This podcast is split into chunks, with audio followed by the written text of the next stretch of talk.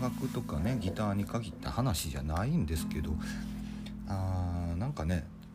普遍的なもの普遍的なテーマっていうのをねやっていった方がいいんかなと最近思ってましてどうですかね？どう思います？要は最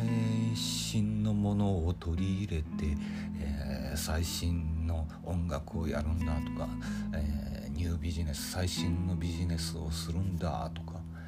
うん、そういうことじゃなくてそうそういう方向じゃなくて、えー、もう昔からあるもの。変わらずあるもの。受け継がれているもの。歴史のあるものですよね。普遍的なものと思われるものです。普遍的なものかどうかは分かんないんですけどただまあ長い時間ねこうやって、えー、例えば1950年代ぐらいのブルースの人たち。ねまあ、今の人たちは知らないかもしれないですけど、まあ、私ももちろんリアルタイムでは知らないですけどそういう人たちのねマディ・ウォーターズだったりなんだかんだ BB キングであったりとかいう古いブルースのレコードとかもいまだに聴けるわけじゃないですか。CD でも聴けるしサブスクでも多分聴けるんじゃないですか。そういうのがねずっと受け継がれていってるっていうあれですよね。まあロックにとかブルースとかその辺のね音楽はまだ歴史が、うん、100年も経ってないですからね、うん、そう思うとディープパープルであったりレッド・ゼッペリンであったりっていうのもビートルズしかりあれ？ね。ローリング・ストーンズしかり。と何十年後かにはもう、まあ、すでにもうクラシックロックっていう部類に入ってますけどもうんその中でも残っていくんでしょうね。トラディショナルなスタンダードなロックとしてというか、うん、普遍的なロックスピリッツっていう感じですかね。精神的な話になってくるんでしょうけど音楽的なものは多分ね進化していくと思うんですが、ね、その当時の黎明期であったり創世期であったりのロックミュージックですよね。この間の読んだ「ロックの正体」っていう本でも言うてましたけど、まあ、そういうのがなんか文化っていうのになって一つの文化を形成してカウンターカルチャーという感じで、うん、それがロックの風潮風潮というかね形作られた文化音楽のジャンルとしてではなく、うん、もう文化として文化としてそこに鎮座する鎮座するというかね。あれなんですよ。立川談志師匠が言ってる文明と文化の違いっていうのとねなんか通ずるのかなっていう。文明というのは文明文明文明ジグリスユーフラテス川とかそのガンジス川とかそういうとこで発足発生さたささされました。文明文明とは文明っていうのは文化とは違う側面というかよりよくより多くより楽しくより豊かにみたいなもう常に最先端最新というか、うん、よくしていく暮らしを良くしていく文,、うん、文化を良くしていくアップデートしていくっていうのが文明っていうような考え方ですね。産業革命とかそういうのとか IT 革命とかもまあねより便利によりたくさんよりたくさんいいものを世界中の人に届けたいだの分ね情報通信で、えー、革命を起こして、えー、なんやコミュニケーションコミュニケーションがとかビジネスがとか発展していくみたいなそれが文明的な話でそれに取り残されたというか者たちのためにあるというかそういった、うん、というふうに男子師匠はおっしゃってましたが僕はそうじゃなくて、え、それでも変わらずあり続ける情緒的価値のあるものが文化なんじゃないかなとだからロックっていうのが文化として根付いてるっていうのはもういつの時代もそういうロックの精神的な部分の根本的な根源的な部分はいつの時代もあるのかなという感じはしますね。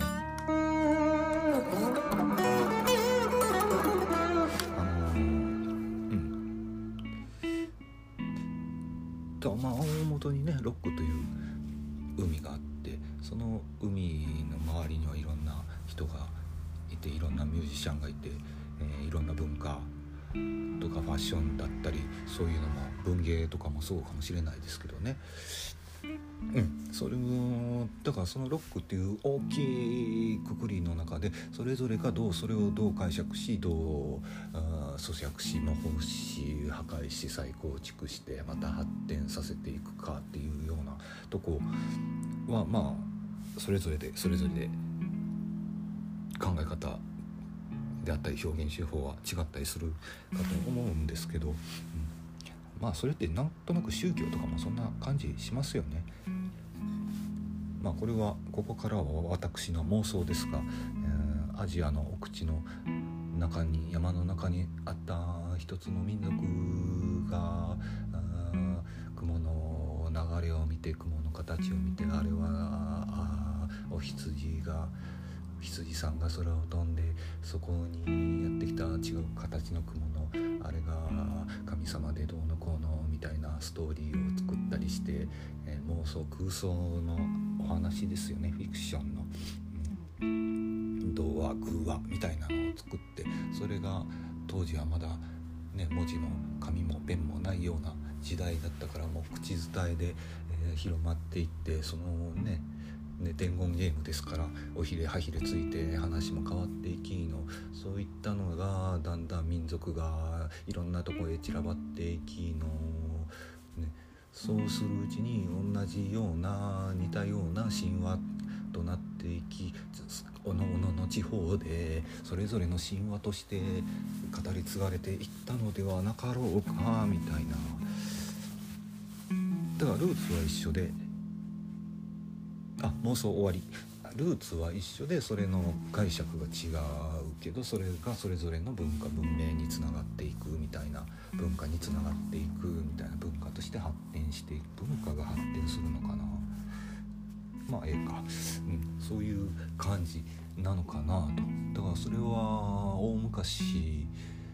の神話が今でもこうやってね今の時代でも2,000年3,000年経っても受け継がれているように語り継がれているようにまあそのうちままねこのロックっていう文化も、うん、1,000年2,000年経ったらなんか違う宗教とかに変わってるかもしれないですよね。まあそれはちょっとね怖いな。怖いっちゅうかでも1,000年後の話やね分かんないですよ。うん何の話でしたっけ今日は。あ文化文明。うん。だからそういうふうにねお前何の話でしたっけ？なんでこの話になったやろ？忘れちゃった。うん。まあいいとしましょう。あそうそう。普遍的なものって話ですよね。だからそういう普遍的なものから学ぶものがあるんじゃないかなと。文明として最先端なものをね作り続けていくのもうんそれはそれでいいかもしれないですけどそれは一過性なものになりそうな気はしますよねいやもちろんそれがねその新しい文明新しい発明であったり新しいものがうんまた、まあ、いずれ古くはなるけども定着してうん文化として残っていくのかもしれないですけど大半のものはなくなっていくんだろうなとよっぽどねよっぽどのもんじゃない限り。で実際そうなっていくだから新しいものばっかりを追い求めてる、まあ、新しいものが好きですからね。私も皆さんも、まあ、そうでない人もいるかもしれないですけど古いものが好きとか言うてる人も実際にそれは古いものっていうか時代的には古くても自分にとっては目新しいものなんじゃないかなとか、まあ、そこの辺はええか。なんでまあそういう、うん、今の価値観的な話で言うと私もねそういう自分の生まれる以前の音楽とかは、まあ、ほとんど触れてこないわけですからそれを言うのを改めてちょっと振り返って今も残ってる語り継がれてる音楽っていうのはそういうふうに価値があるもんなんじゃないかと。今でも語り継がれるギタリストであったりそういうね 有名な人たち。でビジネス界隈で言ったらね松下幸之助の講話講話であったり名言であったりとか稲森和夫であったりとかあの人とかあの人とか中村天風であったりとかそういうのを日本ではいっぱい 今でも今のビジネスマンビジネスやってる人起業家にとってもねすごい、うん、普遍的なマインドとして受け継がれてるわけですし外国でもねピーター・ドラッカーであったり誰だっけナポレオン・ヒルであったりそういった人たちのね有名な本著書が、うん、ずっとずっと読まれ続けているっていうのはそういうとこに普遍的な要素が何かしらあると思うんですよね。もちろん時代が違うから、うん、時代にそぐわない価値観が違う部分もあるとは思うんですけど本の内容とかにも。うん、そこはねそれは自分の今の状況で、えー、置き換えて、えー、解釈を変えていくみたいなことでもいいんじゃないかなと。要するにそこのコアな部分をねきちんと理解しなぜこれはこうやって名作名著として受け継がれているのかっていうそういう部分にスポットを当ててそういった過去の普遍的な要素を含まれているであろう作品そういったとこからねいろんな自分のやってることの歴史を歴史を学ぶっていうことですかね。何でしょうね。私歴史が大嫌いだったんですね高校生の時、うん、他のテストはまあまあまあそれなりにって感じだったんですけど世界史とかね日本史とかいうのだけは、えー、100%追試受けてましたね。あれだけはダメだった。ただただ覚えるだけのやつっていうのが。しかも興味のない話ですからね。だから興味のないことはねなかなかねあれなんですけど最近はそういった歴史とかもね自分の興味のあるジャンルの歴史はすごく興味があってだから世界史とか読んでてもね何のこっちゃ分かんないですけど、うん、今この例えばロックの歴史とかやったらロックが今のロックミュージックがこうあるのは何年かかけてこういう風に進化してきたっていう歴史があるんだなっていうのを勉強するのが面白いですし最近はジミ・ヘンドリックスのね「鏡張りの部屋」という本を読んでるんですけど分厚い2500円の何ページあるんだろうこれ。500500ページぐらいあるんですねこれね。これを読んでるとなぜジミ・ヘンドリックスはどのようにしてギタリストとして、えー、ギタリストになっていくのかみたいな。そしてギタリストとしてどのような生涯を送ったのかっていう本かと思うんですけども、うん、今のところまだ前半部分なんですけどようやく、えー、高校生のジミがギターを弾いてショーに出た出始めてるとこです。うん。すごいですよ。生まれた時からやって生まれる前からのこと書いてますからね。おじいちゃんおばあちゃんの青春時代とか、うん、でもそこはそれはなかなか面白かったですよ。その前半部分。序章部分も。その当時の1930年40年ぐらいのアメリカ？違う1900年初頭の1920世紀初頭のアメリカのあれですね人種差別がね奴隷解放宣言とか言うてそうなったとしてもやっぱり黒人はなんやかんやで、うん、差別を受けててそれでも土地によってはそんないろんな移民が黒人奴隷の子孫とかだけじゃなくその原住民であったりアジア系の人であったりっていうそういう人たちらが混在してる地区ではもうそういう人種の垣根もなく、うん、お互いみんな貧しく暮らしていたっていう結局は白人優位の社会だったんですけどね。まあまあそういうアメリカの歴史もちょっと学べるっていうのが、うん、ちょっと面白いですね。これいいと思います。ああなるほどね。とそうなるとね黒人さんたちがとか今のラッパーの人たちの主張とかリアリティっていうのが自分の中でねなんとなく増してくるなっていう、うん、全く全く関係ない話になってましたけどそうです。なのでまとめますと、普遍的なものっていうのはまあ今まで続いてきたわけですしこれからもそういう普遍的な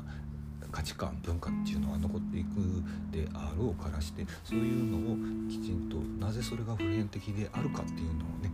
えー、理解したしてみてしようと理解したいんだ、勉強しよう。そういうことです。何かまとまったようなまとまってないようなあれですけど今後ねまとめていこうかな思うんですけどね。まとまりがないですやっぱり。なのでもうちょっとまとめるのは諦めます。いいんですそれで。これはそういうもんです。それではまた明日